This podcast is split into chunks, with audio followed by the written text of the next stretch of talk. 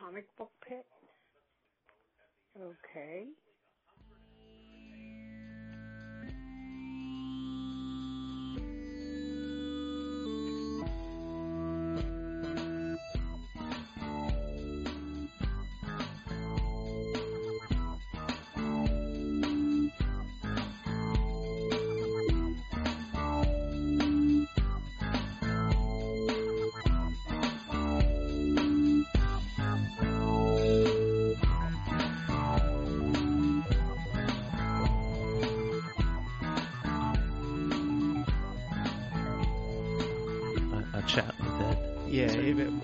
Podcast should be no uh, shorter than Jim Ruggs.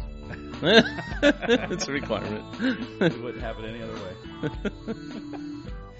Yeah, we talked with Jim for a good. That was uh, a good bit. We yeah, always, we hour always and have a half at least. Yeah, we always have a good talk with Jim.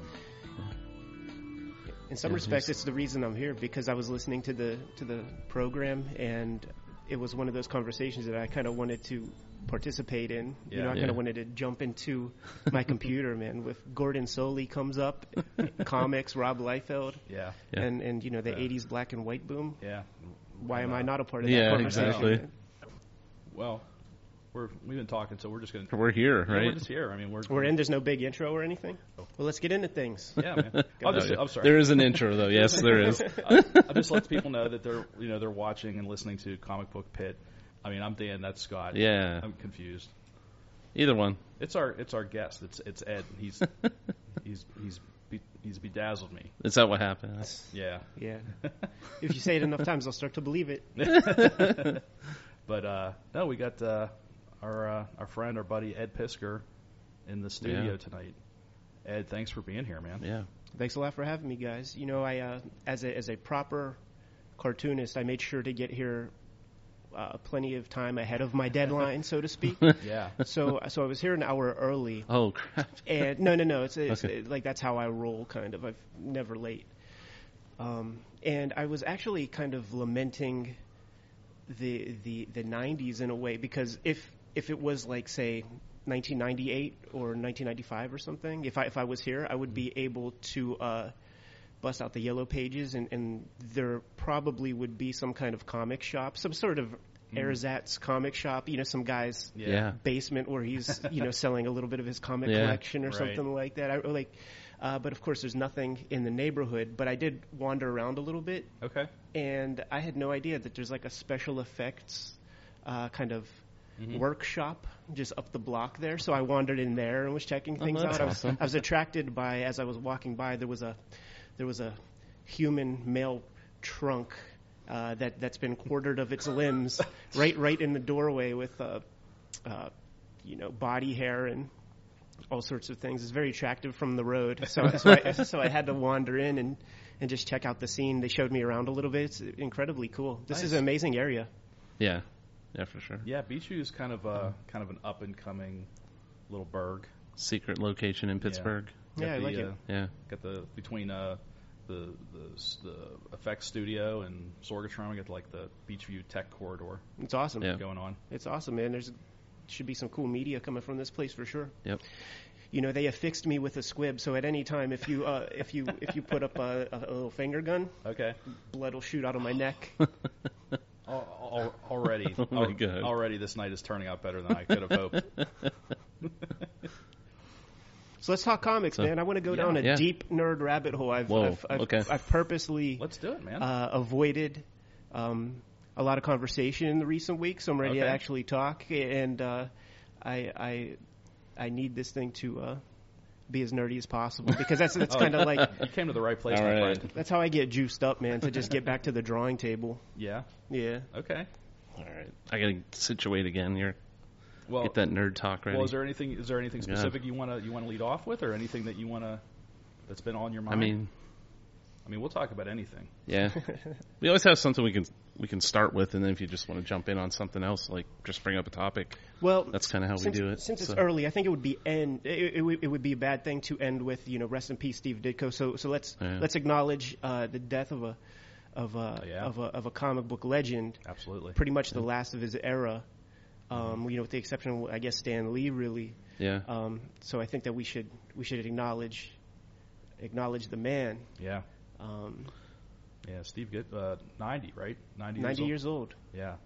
Ninety years old. Uh, you know, his his uh, his office. It, it, it's it's always been in the yellow pages. He's never you know paid the money to to take it out of there. So that that uh, establishment is a kind of a cartoonist's pilgrimage. Uh, you know, if you are in New York and you are in money making Manhattan, you know, you look up you you open up the book and, and you see. D- you know, Ditko S, you know, on forty-second Street, oh, wow. and then you got to make the trek uh, because, you know, you go up the stairs, you get in there, you knock, and, you know, he's famously uh, kind of hermetic or however you want to call yeah. it, a, yeah. a monastic. Kind of a, kind of a recluse. Yeah, yeah. Exactly, and he's not really interested in, uh, you know, Marx showing up or whatever, so, you know, you, you knock and, and, and you do what you can to... profess your love to him, uh, but you know you will be turned away yeah. unless you know you're Neil Gaiman and Jonathan Ross. I don't know if you guys you ever see that uh, documentary no. that's floating around on YouTube, In Search of Steve Ditko. It's called. Oh, I, I did right. know about that. Yeah, totally in, in, in, incredible documentary. I, um, you know, if there's a hundred thousand views for that thing, so I, I account for at least ten views. I, I I did read this weekend. Or this week that uh, some people didn't believe that he was a real person. That's, he's become legendary, like a mythological oh, wow. legend kind of character. I didn't hear that. And that there's like only one picture of him floating around, there's and that and that it's like, like a like, lunar landing like, kind of like Bigfoot and Loch Ness. Yeah, yeah, yeah. Um, yeah. yeah but you're are, here to say that you you met him in person. there there are a very few photos flo- floating around. You know, mm-hmm. all of them are from the the sixties, I guess. Yeah. Uh, mm-hmm. But. During, uh, I guess, Wizard World or whatever convention they have at David L. Lawrence Convention Center uh, in, in, you know, the fall or whatever, a year or two ago, I, I probably shouldn't mention the cartoonist's name, but but they were visiting, so me, Jim Rugg, Jason Lex, Tom Scioli, we were hanging out, and this dude pulls out the phone, and he's like, I, he's like, take a guess at who this is, and it's like, Steve Ditko, you know, like, you know, a, fo- wow. a photo taken, yeah. you know, this su- last summer or whatever, and, yeah. you know, and he was looking really good. Uh, you know, he looked sort of, did he create the character, uh, the the owl from, from Marvel? I don't think so, maybe not, just probably like a Gene Colan or something, but, uh, yeah, wow. But he had those kind of, those kind yeah, of Harvey yeah. Pekar-ish oh, eyebrows yeah, and did, stuff. Yeah. Oh, wow, yeah. Oh, jeez. yeah. Yeah. Um, Have you guys oh, checked out his God. black and white comics uh, of, of of recent time? I've seen, yeah, I've seen a few, yeah, yeah, they're pretty, uh, yeah, pretty, pretty crazy. They, yeah, they're. I mean, in a good way. Not like they're, they're, yeah. It's hard to almost even call them comics in a way, but yeah. I just, I just am. Uh, almost like a stream of consciousness. That's a good way to put it. Hmm. That's a good way. You ever see that stuff, Scott? Oh no, I haven't. No. I think Bill Bushell carries carries okay. those comics at, uh, at Copacetic, and whenever they get a new couple in, I'll, I'll always grab it. Mm-hmm. Um, but the guy was making comics to the end, man. That's awesome. Yeah.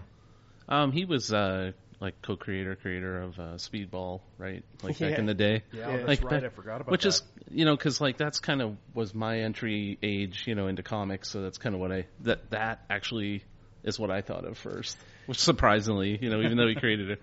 You know, even so many other did, like, you know, Spider Man. Oh, just Doctor some other characters. Yeah, yeah. yeah. But I was like, oh, Speedball. You know, creator of Speedball. He yeah. went. He went yeah. down. He went deep into the the the the Ayn Rand uh, rabbit hole, ob- objectivism or whatever mm-hmm. it's called, and, and but he he kind of over time perverted it into his his own kind of logic, and the characters that he created post Spider Man, Doctor Strange. Were somewhat reflective of his ideology.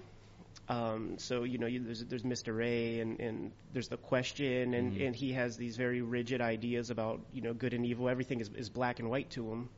But I do wonder what the heck Speedball is about. Right. You know, like, like there's Hawk and Dove, and, and, and you get there's the brutal guy, and then there's the pacifist like what, or whatever. His, yeah. But but where's the duality between yeah, yeah. Uh, between you know in the Speedball character? Right. And, and I actually posed this question to. Uh, Scioli, and because you know he, he he's got an answer for for, for everything. Well, like like, awesome. like he like he's already thought about it. Oh yeah, you know? oh yeah. He's, he's, in two seconds right. he has an answer for something like that, and he's like, well, you know, uh, children are absolved from the, that ideological point of view because they're still growing, they're still learning. So he, so Ditko would hold the parents to that standard, but but uh, but a child, like a, a kid character, he's he's removed from it for a certain point or something. Interesting. Yeah.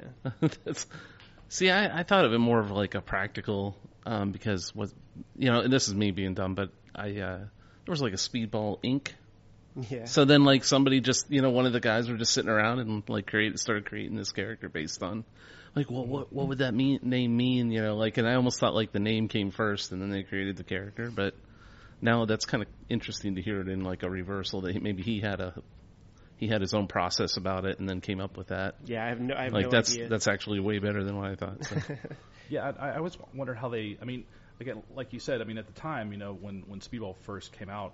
Like, I mean, I knew of Steve Ditko, but I didn't realize who he was, at, in, like, what he meant at that time, like, in the nineties. Mm-hmm. And, like, thinking about it now, like, how did they approach him and say, hey, we want you to come up with this new character? And, like, I wonder if, like, they just say, go, you know, go nuts, go crazy. You come up with them, or do they give them, like, guidelines and say, yeah. This is what we're looking for?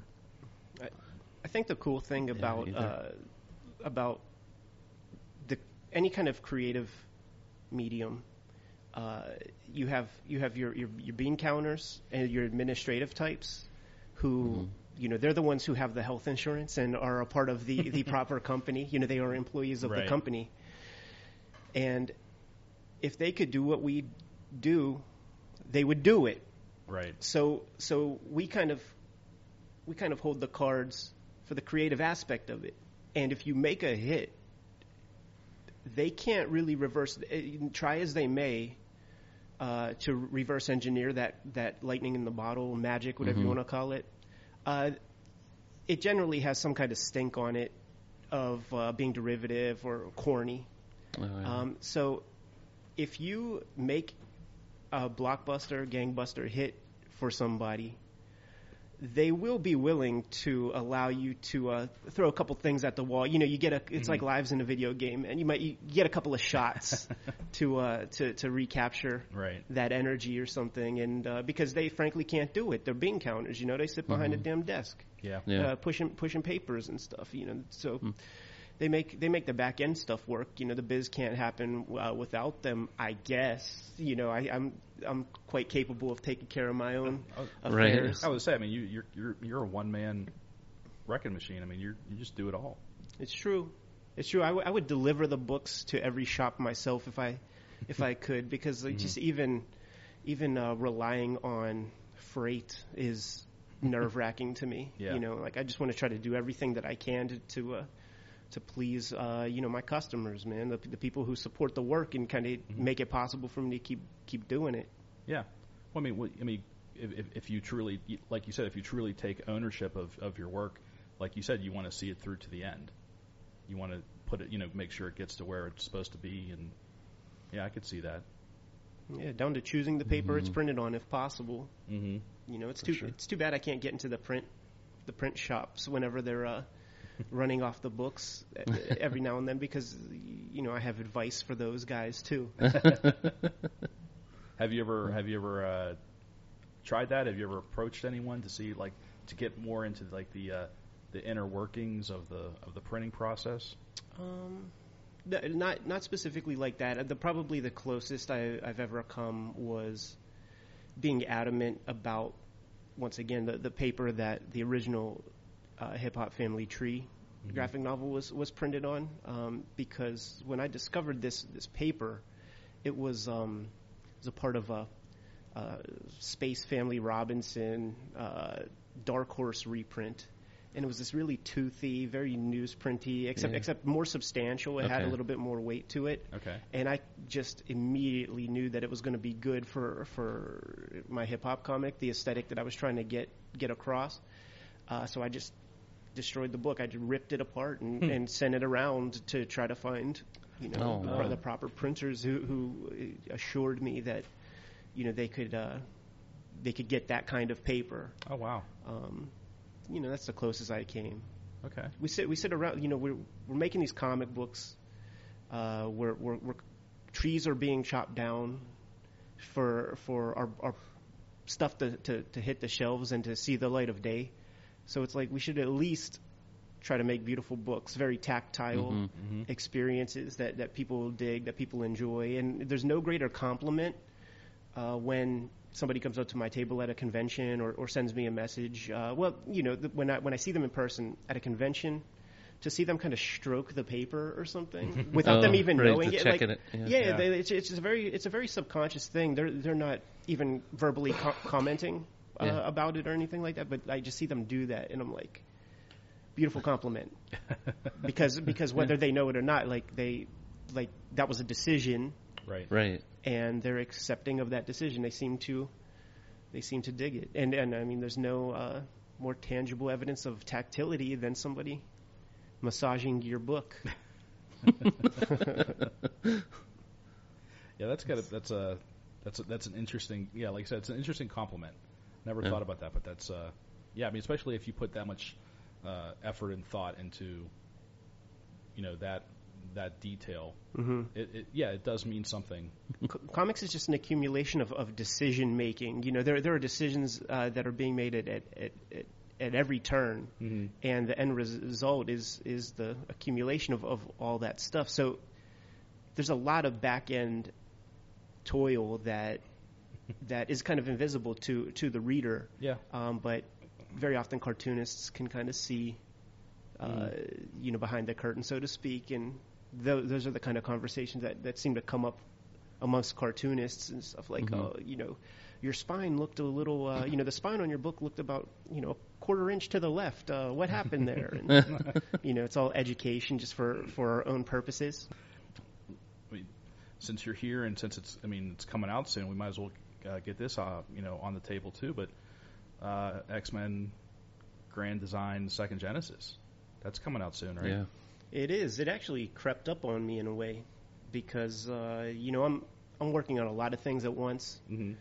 And by doing all the kind of creative components for, for the X-Men comic, there's just there's a lot of stuff on, on my plate. So I'm just I'm just gro- in a groove, you know, I'm just grinding. And the turn of July, it's like, oh, this thing's coming out in like three weeks. You know, we sent it off to, to the publisher. It's it's remarkable how quick the turnaround is for uh, for these these uh, these Marvel comics because uh, my hip hop stuff is uh, you know it's printed in China, mm. so we send it off and then you just forget about it for months. Yeah. There there are only two ways for right. for a book to get to our shores from China. Either very quickly by way of airplane or a very slow very boat slow. that traverses the Pacific Ocean. Right. Uh, so that, you know, they choose the latter uh, to bring the stuff over. And, um, you know, you just forget about it for months and then it's it's ultimately here and it's all nice. But the turnaround for a Marvel comic yeah. is like two weeks. Really? Wow. Yeah. Like I could work on those things darn near up to uh, up to the minute, you know, like. It, it goes to press and, and there's no there's no um, the deadlines don't like it still hits the stores at the time that it's supposed yeah. to hit the stores. Wow, it's pretty pretty incredible. Yeah, so it print it has to print less than so you have two weeks to print. It go might to be dis- three or yeah to go to distribution and then go out to stores. Oh yeah, like yeah, that, the of whole course. everything the whole after too. It's wow. Yeah, yeah, that's that's nuts. It is nuts. I just I just put together um, the the last sort of copy edits on, on the second issue of Second Genesis. Uh, I can't wait for, for people to see it because uh, that the first the first miniseries. Um, I have one here. That I'll just hold it up this way. That, there that, you go. That comic was was in the can for A, a year before before it came out, um, so it, the, the art is old to me. I'm, I'm oh, way better right. now. I've, I've comics is professional comics, like like like mainstream Marvel, D C.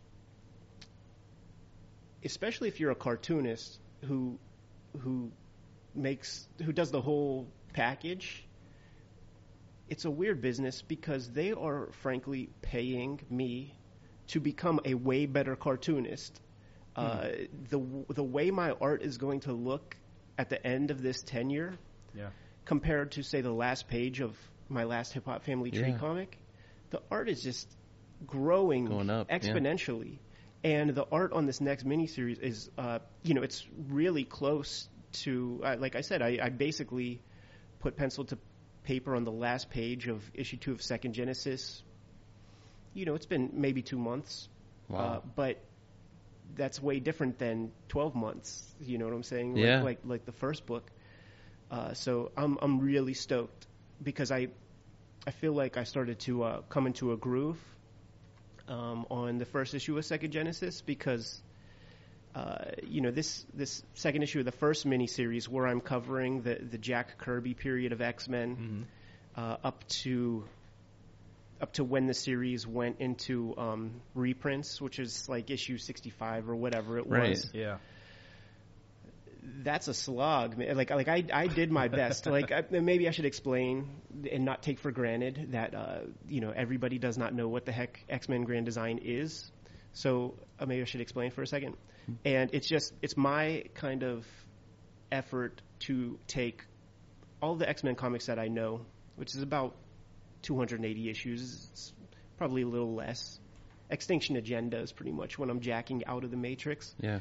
Um, take all of that material, which becomes very kludgy, very convoluted, because like even in it, even in that span of issues, there's other miniseries, and then there's adjacent series that are next to X-Men, like a like a X Factor, yeah, or, or Excalibur, New Mutants, yeah, New Mutants, many miniseries uh, that have their own their own bits that are inflected upon the overall X-Men series.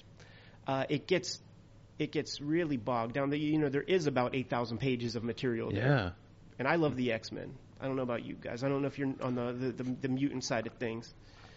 Um, I was for a long time. That's That was for, my first. Pretty much for that run, and I bought uh, Classic X-Men to catch up. Yeah. yeah. So when I jumped into it, it was about halfway through the... And then uh, same thing when they went to uh, Jim Lee mm-hmm. and Claremont did it for a while. But that's kind of when I... I started to get like, eh, kind of out of this. Right. I, but, uh, I collected a, about one hundred fifty issues. I, I started at issue two oh seven, collected up through uh, like three hundred, maybe a little after. But I and then I went back, you know, and I picked up back issues to fill in. But, mm-hmm. And then, like you said, um, I Classic X-Men, and then um, mm-hmm. yeah. But after uh, after three hundred, I kind of it, it, it didn't feel the same for me anymore. Yeah, I hear you. I. I I, I had those issues as well. I call that um, I call that inertia buying, or inertia purchases, or something like that. Like you know, you it's become it, it, it was a complete habit for, geez, the first big batch of my life mm-hmm. that you just kind of stay in that routine for a little while until you're like, I'm done, man. Like, like, you know, Scott Lobdell could take a hike. That's right, Lobdell. Yeah, I, I forgot about him. Yeah. I'm probably with good reason.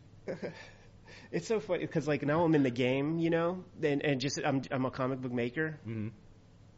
so I have to be kind of like I can't I can't express like all of my thoughts and feelings about that can't, kind of thing. Can't be too honest, right? Yeah, like you just um, skirt well, that, man. Well, throughout so throughout this the, the, the process, which I guess we're um, coming into a year, because I think it was it was really first like the first press release came out last summer, right? Yeah, uh, San Diego. Yeah, San Diego. Mm-hmm. So um, in the in the last year, I mean, have you gotten uh, feedback from like past creators, current creators? I mean, I, I know you spent a lot of time with with Claremont. Um, anyone else like throw their hat in the ring just to say like, hey, I like what you're doing, or hey, you know, just to offer anything or ask questions, or and ever hear from anybody? Not really. No. Uh, it was. It's been a real pleasure getting to hang out with Chris Claremont, who was the writer of the series for about seventeen years of like the like the most crucial mm-hmm. uh, era of X-Men.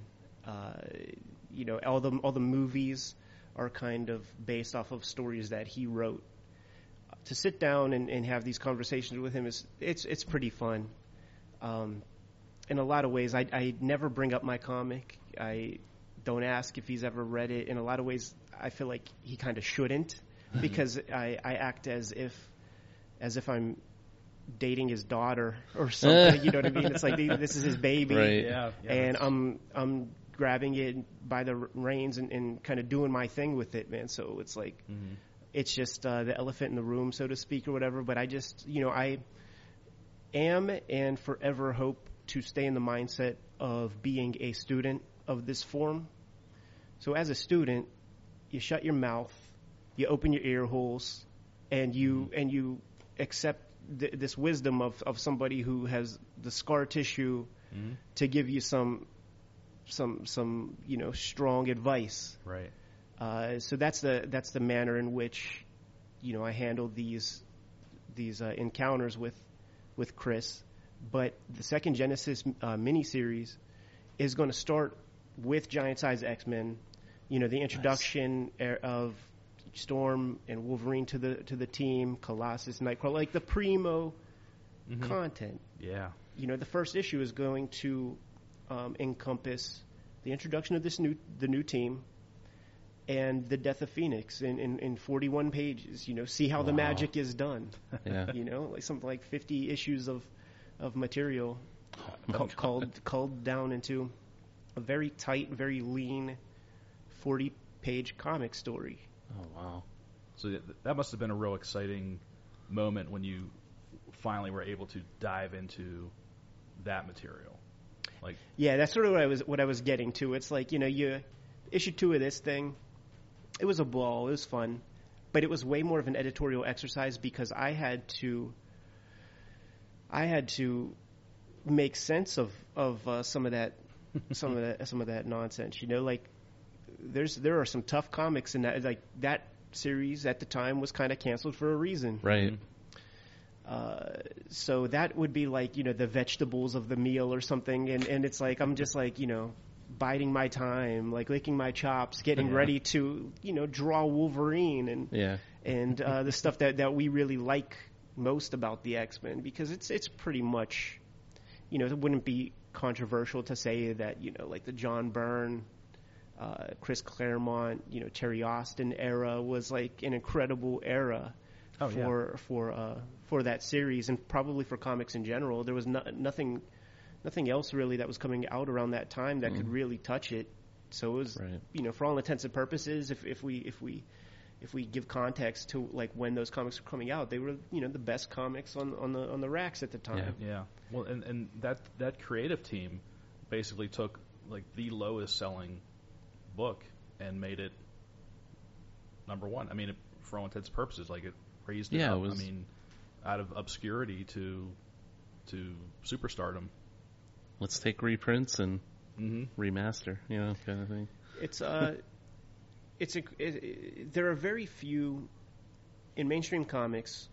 Uh, now, keep in mind, I am a Fantagraphics snob, so I have a, a very specific standard of like what good comics is. And uh, for all intents, like that run with Chris Claremont, John Byrne, Terry Austin, Tom Morzakowski lettering, and Glennis, pick your surname, Glennis Ween, Glennis Oliver, uh, that is one of the very few great collaborations in mainstream comics. There, there might be a handful of great collaborations in mainstream comics. Uh, maybe. There are a handful with maybe, you know, a couple extra fingers, but I, I can't I can't name ten great collaborations mm-hmm.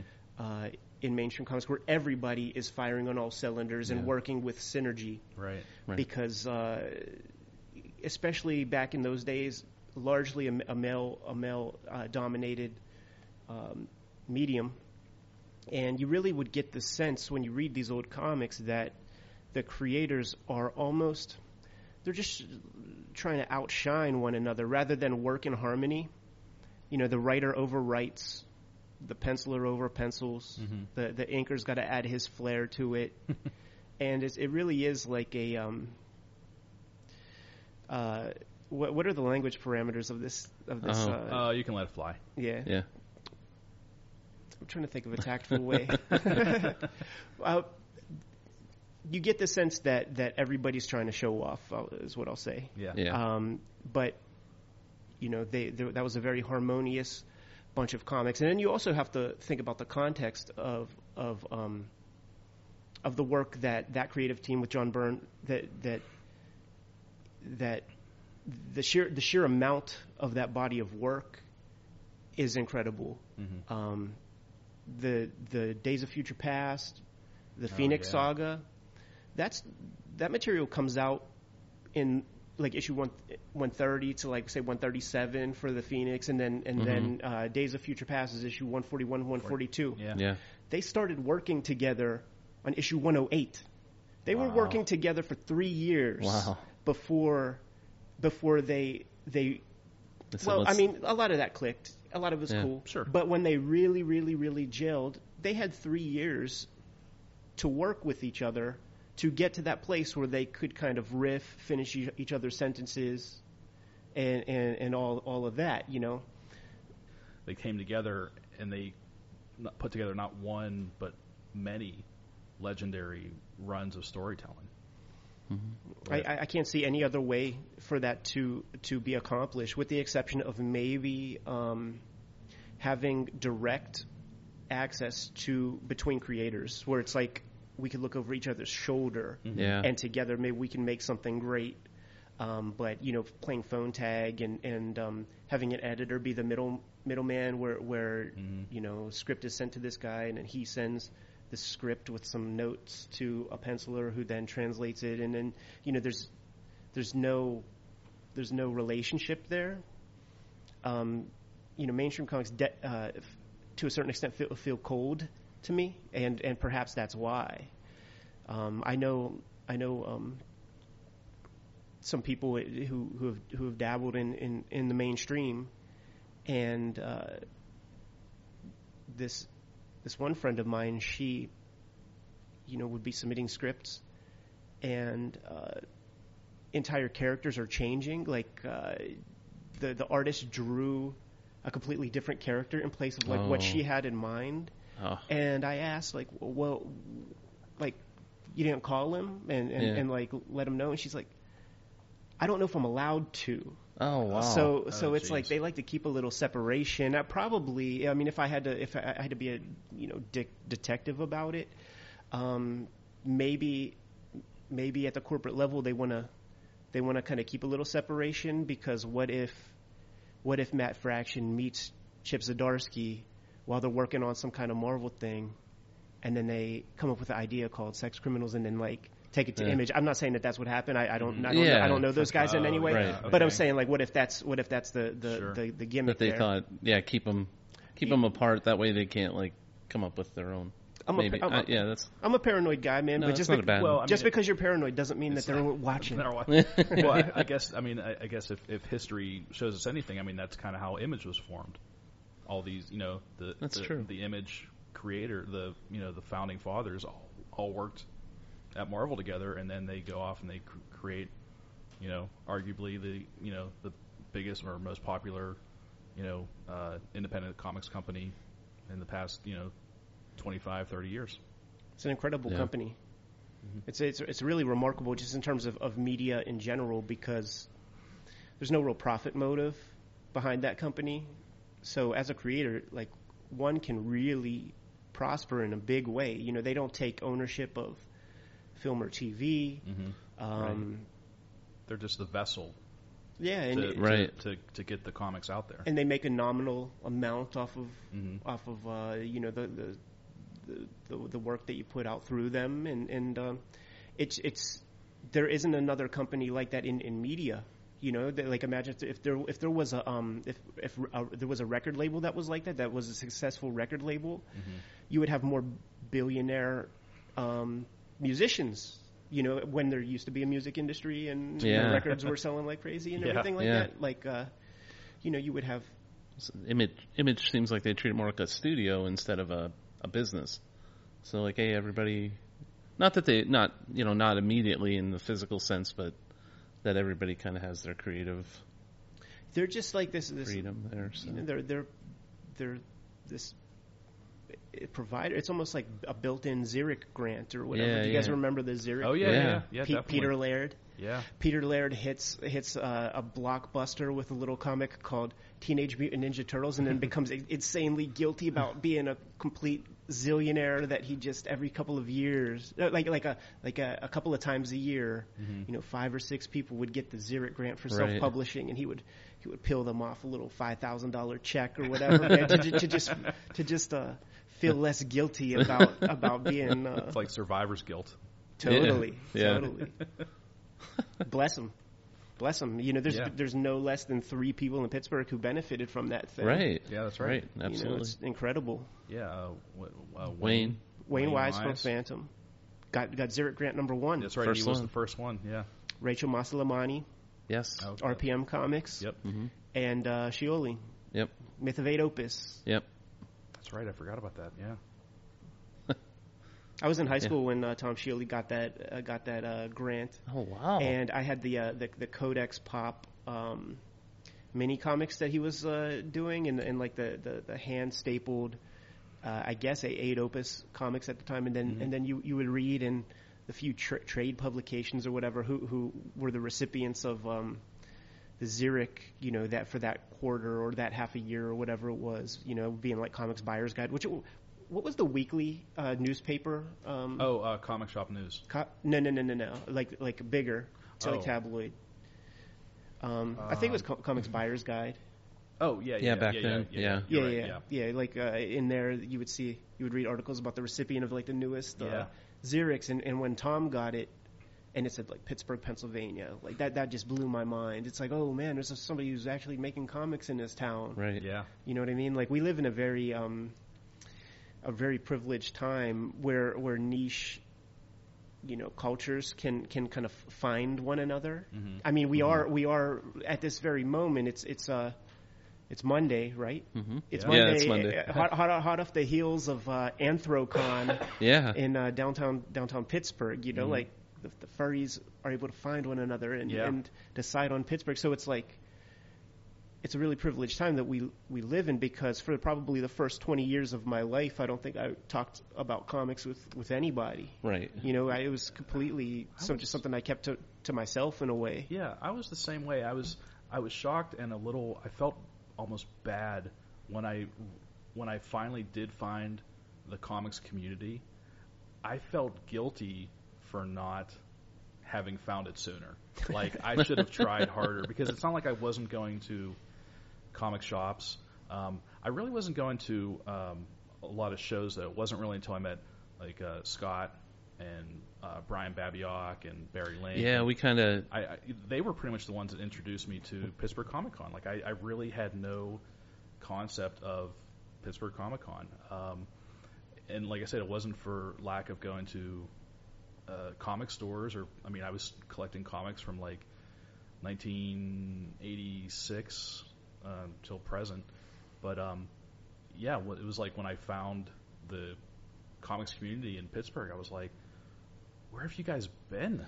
Can you can you define can you define uh, a comics community? Because because I actually don't think I'm a part of it. Like like I know like, I know. Well, well yeah, I, I guess I, I for me it's not so much like anything that's organized, but more like, you know, people that you can just meet and you gravitate towards. Like, you know, I, I actually met Scott and Brian through a mutual friend, and it just and then we ran into Phantom of the Attic one day.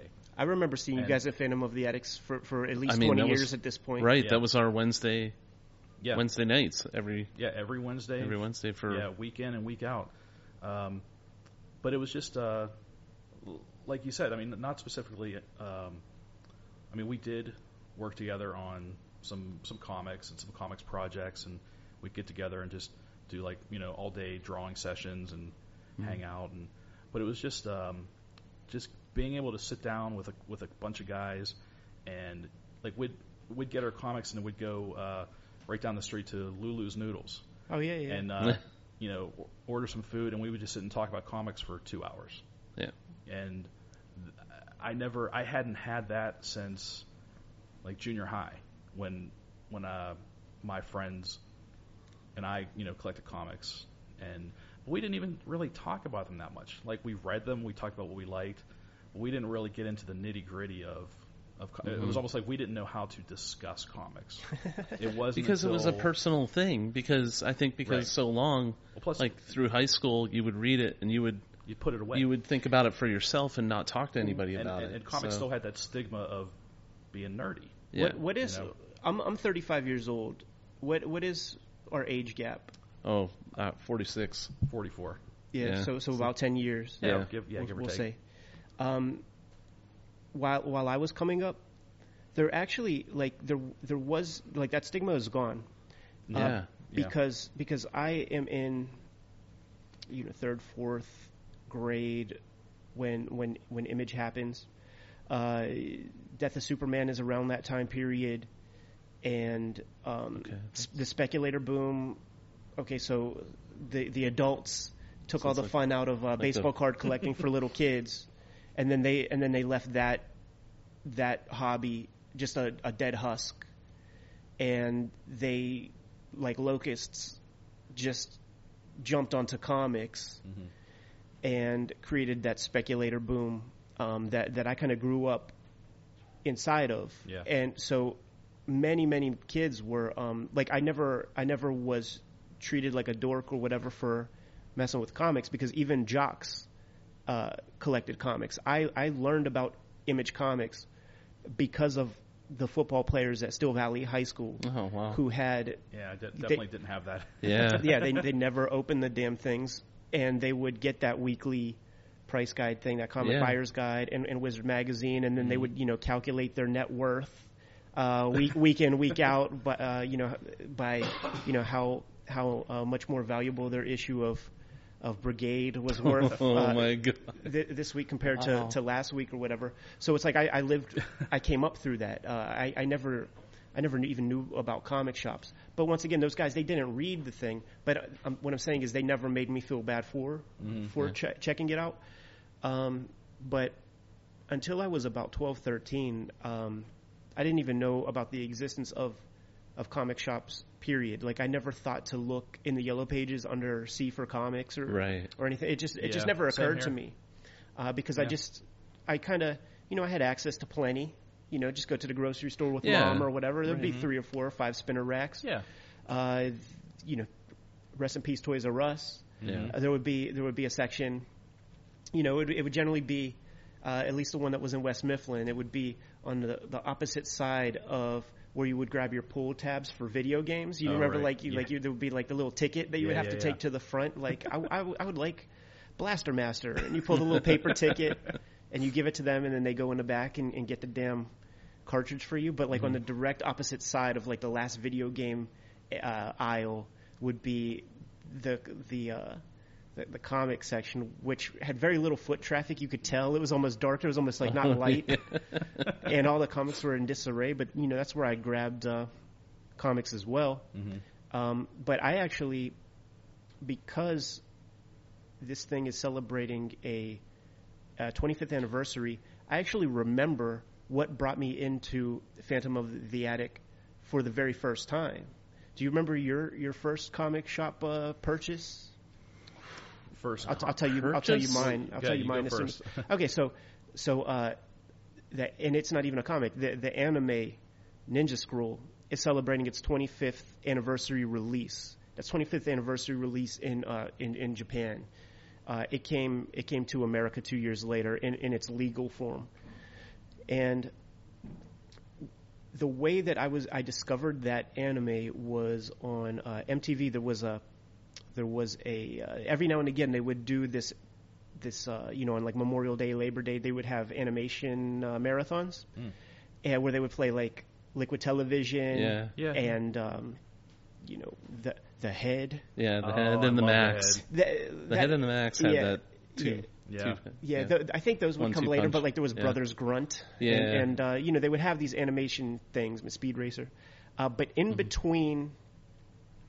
When they would, uh, as bumpers, when they would get go to commercial and when they come come back from commercial, they would just show a little snippet from Ninja Scroll. And it blew my mind so much. I've never seen anything that looked, you know, like in America, beautiful animation was consigned to like Disney stuff, and that shit is corny. Mm-hmm. You know what I mean? Like, like yeah. I, I could care less about ta- talking tea, teacups and all that. yeah. um, but to see incredibly beautiful animation with dudes with swords and crazy weapons and, you know, things that I was into, that blew my mind. So at the end of every show during that uh, that marathon, uh, it would, they would run the credits for the show, and then there would be a separate, like, very small little credit section for, for the Ninja Scroll yeah. bits, you know, these five-second things. I needed it. I had never seen anything so incredible, and I that is when I busted out the Yellow Pages. Okay. And, you know, I maybe I looked up animation first, and it said Animation C Comics or something yeah, like that. And yeah. then I'm like, what, are you kidding me? Uh, went to comics, started calling Ides and, uh, and, and Phantom, and I called these shops every single day for about a year and a half. Uh, mm-hmm. I was just a totally insane over this thing. It's the first time I ever kind of investigated something for myself. Mm-hmm. You know, I sort of yeah. pride myself on unearthing really weird stuff. And that was the first time I really, like, started to, you know, not accept that everything worth having is at Century three Mall yeah. or something. You know what yeah, I'm talking yeah. about? Yeah. Um, so eventually I would call, you know, every couple of days or something, and eventually they were like, yes, it's going to be here.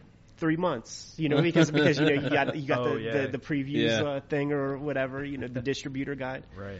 It'll be here in three months. And that three months was, was uh, not not too much earlier than my birthday, uh, whatever year. That, it was nineteen ninety-three. Um, so that is the first purchase I made from Phantom of the Attic, wow. which would be the first purchase I made from a comic shop. And I was born in nineteen eighty-two, so I was like eleven years old, you know, like about to, about to turn yeah. twelve.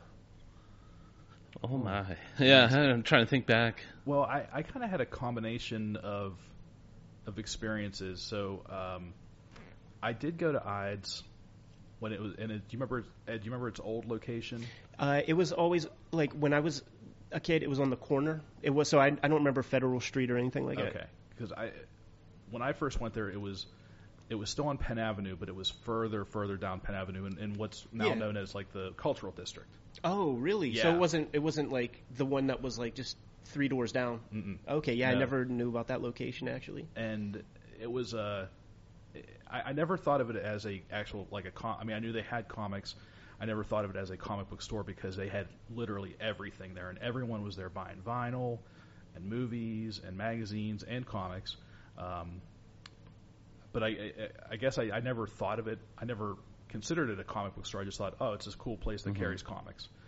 Um, and then at uh, Parkway Center Mall nice. uh, was that Phantom of the Attic. But before it actually had a storefront, it was like it almost had like this flea market vibe where it was like in it was like there was a space cut into a wall, and they just had like some folding tables.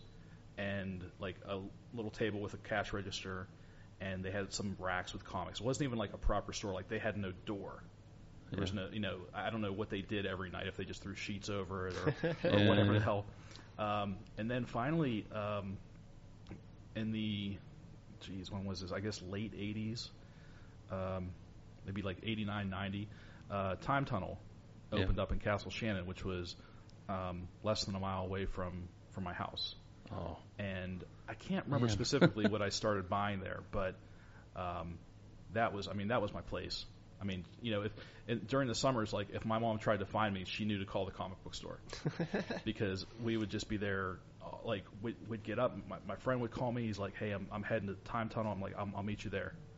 And we would just hang out. We'd read comics. We'd buy our comics. We'd, then we um, started getting into Magic, yeah. Magic the Gathering. We started playing that, and we would be there all day, you know, stuff like that. But yeah, that was my place.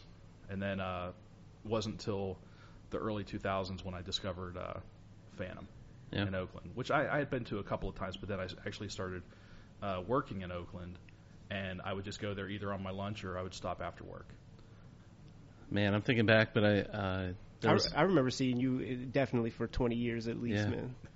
yeah. Into the nineties. Yep. Yeah, I, I actually got to Pittsburgh in ninety-five and was hitting all the stores then. But before that, um, I I actually have to give probably give credit to my mom more than anybody else for getting me into comics, because she worked in a craft shop right beside the newsstand in my hometown. And so she, you know, it was like, I think it was Tuesday afternoon they would put the new books out, and she would grab, you know, Star Wars, Transformers, and G I. Joe for me every week. And, um... you know, that was that was my, th- you know, like that's what I wanted at the time. And then um, immediately upon employment, like when I was sixteen, I dove into um, the Inferno storyline from X-Men, and I bought every crossover that like that month or two, three months or whatever it was. I bought every single one, and then that kind of launched me into um, buying everything. Like, you know, just growing out from there. But um, my first actual comic book store was probably about a year after that, and I went to um, uh, Patty's Paperbacks in Penn State, and long gone, long gone mm-hmm. store now. And there, I, they may or may not have a, a location in Lock Haven as well, or it was another store. But my a friend of mine from high school made a journey, and we stayed at his aunt's house so that we could specifically go to the comic book store. And I picked up, I remember picking up, um, uh, I think I was trying to get back issues of Excalibur, which I had, I had started buying it with issue four. And so I was like, I have to get the first three. And then I realized that there were, you know, the Captain Britain trades. And I was like, well, I have to get those too, you know, and it was like, mm-hmm. that's, and then I started working backwards, I think, at that point. And then, yeah, I mean, X-Men uh, was a huge influence uh, starting out for me, I would say. But, uh, yeah, Inferno just, yeah, I mean, literally just lit it up for me. So I was like, I got to. I remember you know, really loving the, uh, the the Daredevil issues of Inferno drawn by uh, John, oh. John Romita Junior That's what hooked and, me. Uh, yeah. That's exactly it. And Al Williamson And Al Williamson Inkin. And Nocenti on the writing chores for that Spe- thing. Speaking of a good, yeah, like a good team, that was a, that was a great era. They didn't. They uh, they, they were kind of thinking like, how do you top Frank Miller at that time? And they came out with a solid, like a solid run. Yeah, I like it. So I like it. I uh, when when I was a kid, st- starting to get insanely serious about drawing comics, I would I would copy uh, whole issues of, of of comics that I liked. Mm-hmm. And there was the the one uh, issue of Daredevil from from that period where where. Uh, The splash page is he's he's running and there's all this paper blowing around and he's like, it's a dream sequence, and he's standing on like a pipe, and there are all these kind of uh, nuclear reactor exhaust uh, uh, chimneys like yeah. all around. Mm-hmm. Um, like I, I, I drew that whole issue. I still have two pages oh, of it. Man. Like like I'll uh, I share them on on Facebook every now and then. In fact, That's in awesome. fact, uh, uh, Jim Rugg was just at the house yesterday, and, and we were going through um, some artist editions.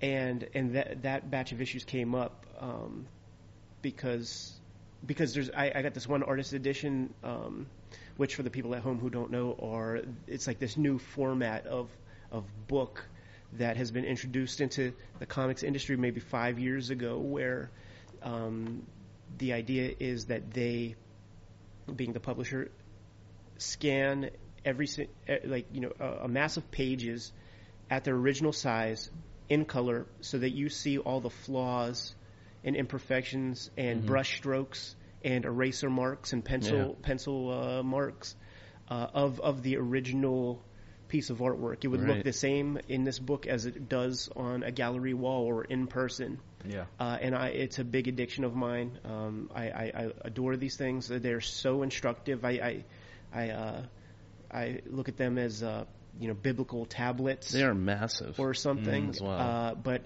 one of the newest ones I got is uh, Marvel covers from, uh, the it's called Modern oh. Day or something. And yeah. there was, and there was like uh, some J R J R nice. Typhoid Mary era Daredevil yeah. co- uh, cover. So so then yeah. like I bu- had a bust out. I'm like, yeah, man, check it out, dude. I, I redrew this one when oh, I, in, man. in nineteen ninety-five. Awesome. Those are always fun to, and I, I know the one you're talking about because I think we... Um, We got a, a preview copy of it from I D W. Nice. And I, I spent just a, like a couple hours just going through it. And um, w- what you don't see anymore because uh, so many artists you know, do it digitally yeah. is you don't see you know errant or stray pencil marks. You don't see whiteout. You don't see. There's no ta- tangible. There's no a- paste ups. There's no like. There's like, no paper. Yeah, like you, you, you can see where they paste up the, the the book's logo or where the the corner cover art's supposed to go, and yeah, you just I, I miss that stuff. Yeah, uh, it's you know oh. it's, I was telling my guys like when I when there's a movie that's out, like I just go see it. Like I don't I don't really I don't call anybody mm-hmm. and like try to make a whole thing out of it. because it's like, I'm not like, we're not going to sit there and talk to each other anyhow. So like, right. what, what do I care? Like, I'm just going to go mm-hmm. see what I want. And, and I don't need to like go to art shows for a social aspect. So that's what those books are to me. It's like my own personal art show. Uh, so when I'm in the mood or when I have some time, because they are a time distortion device if there ever was one, because when you pull one of those things out of their cardboard box, Kiss three hours away mm-hmm. for me. Mm-hmm. Um, so, you know, I have to be choosy when I break them out. Yeah. But when I do, I'm there for hours. And, and I, just through osmosis, I feel like when I close the book again, I'm walking away a better artist just from... Well, well you even said right. they're, they're, they're, they're educational. They for are. The, for the most part. I mean, they're... Yeah, it's like you're you're getting... You know, if you open one of those up, you'll see, like, in the margins, and you'll see notes, like, handwritten, you know, just... Like, you get this, you know, this inside... Uh, knowledge or this uh, you know of, of what they were thinking or what they were trying to do on that page at that time. Yeah, you know? Yeah, for sure. And, and and you know, it's at, at every level. So if there's an artist you like, you're taking a look at, at their work at one hundred percent the size that the art is. Mm-hmm. So if you want to achieve something similar and you have a certain set of tools that you use for, say, inking or something like that, and it's like, okay, I am not achieving as skinny a line as he's using right here. And I've been tr- chasing this line. You know, I think a, a lot of cartoonists, that's that's kind of like a part of, uh, it's not the most important part, but it's definitely one of those things where everybody's kind of chasing their perfect line and yeah. trying to figure out how to, how to uh, you know, yeah. the, the proper tool to, to achieve yeah. those ends. And, uh, you know, like that could help with that a little bit. So like that's just like, but one of the many reasons why I, uh, pour over those things, man. Mm-hmm. Um, but you know, I have like twenty of them at this point, and it's like, what do you do? Like, where where do you stack them?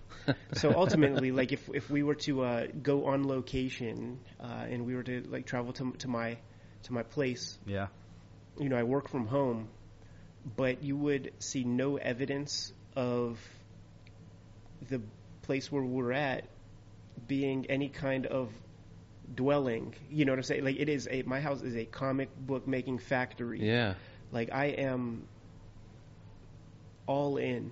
Yeah. You know, mm-hmm. I totally dedicate myself to this craft, and if you pop in the, in the crib, it'll show. Like, there's no couch, because then I can't like put my giant racks that I have, like all my like, yeah. long boxes and stuff. And I, it's just important for me to surround myself with inspiration, right? You know, so mm-hmm. I'll spend a big part of comics and comics making is um is looking at comics. You know what I'm saying? Like uh, just mm-hmm. like seeing seeing what's out there, seeing, you know, if we were, if we are all uh, if we are all endeavoring into kind of like growing and evolving, the only way that you do that is to take the best of what has been presented before, slough off the garbage, and then do your own presentation. You know, mm-hmm. try to like learn from the past, do your own presentation. Invariably, it's, you're going to include your own mistakes, mm-hmm. but in order to push things forward, you take from what's been handed down, and then you build on top of that. And I don't know how else you can do that without surrounding yourself mm-hmm. with that kind of material. Uh, you know, it's like being a D J or something. I equate it with that in a lot of ways, where it's like I'm surrounded by my by my records, and um, every now and then there's a, there's a panel or two that, that, that comes up, and, and it's like, well, how do I how do I accomplish this in an interesting way? Well, you know what? There was that one Gene Colan issue of Daredevil that that uh, you know he he you know at least in my mind's eye, it sort of was like this. So then you pull that out, you go down that rabbit hole for an yeah, hour, and yeah. then and then you have a new visual tool set to yeah. uh, to attack the page. Mm-hmm. You know, it's like a big part of my process. Yeah, makes sense. The hip hop mm-hmm. comic actually made it made me more comfortable doing that, because I was studying hip hop and, and, and D J culture and just the idea of sampling and how the end result of a rap record is completely divorced from the source material. It is a new thing. So why not, you know, take this Mobius tree that he drew and, mm-hmm. you know, Arzach or whatever. And, you know, that could kind of go here.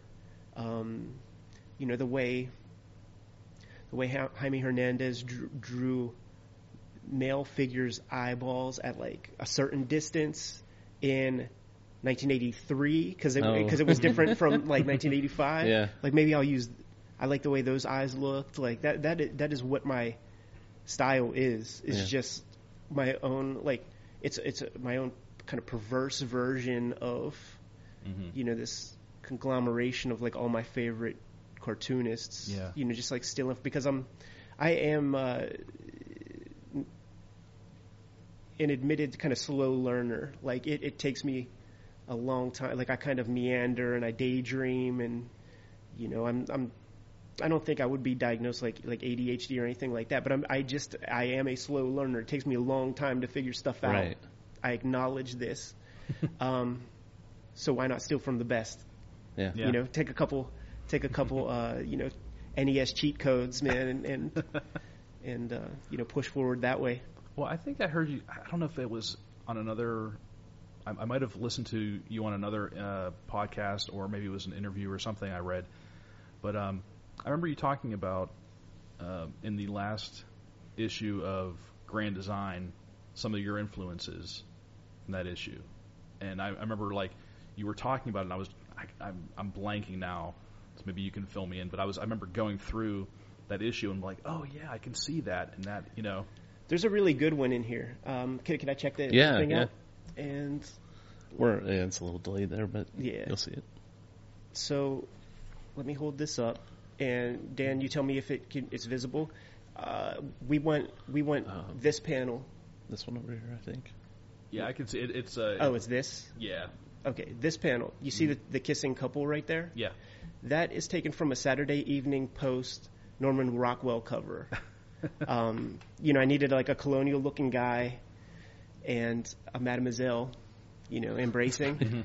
And I'm like searching all over the place, like trying to find something that would work. And there was, there was just a perfect Norman Rockwell Saturday Evening Post cover that, that handles. So it's like, it goes beyond comics. Mm-hmm, right. You know, there's Katsuhiro Otomo, Akira uh, in, in there. There's, there's Hergé, uh, Tintin in there. Mm-hmm. That's what it was. Yeah. Yeah. There's, um, There's uh, there's a little Mobius piece, man. Like, uh, if I have to draw castles, I'll take a look at how Hal Foster delineated castles in pen and ink in, from in his Hal Foster, uh, excuse me, in his uh, in his Prince Valiant comics. Like, I'll do that. Sure. You know what I'm saying? Like, uh, maybe, you know, like I, I I won't necessarily, if I look at a photo of a, of a castle, I don't know that I would come up with such interesting details or something. Like, I have kind of a soft focus, you know, quite quite blind in a lot of ways. Like, you know, my prescription is thick. So I just won't see a lot of detail and things. Um, but yeah, it's like a D J.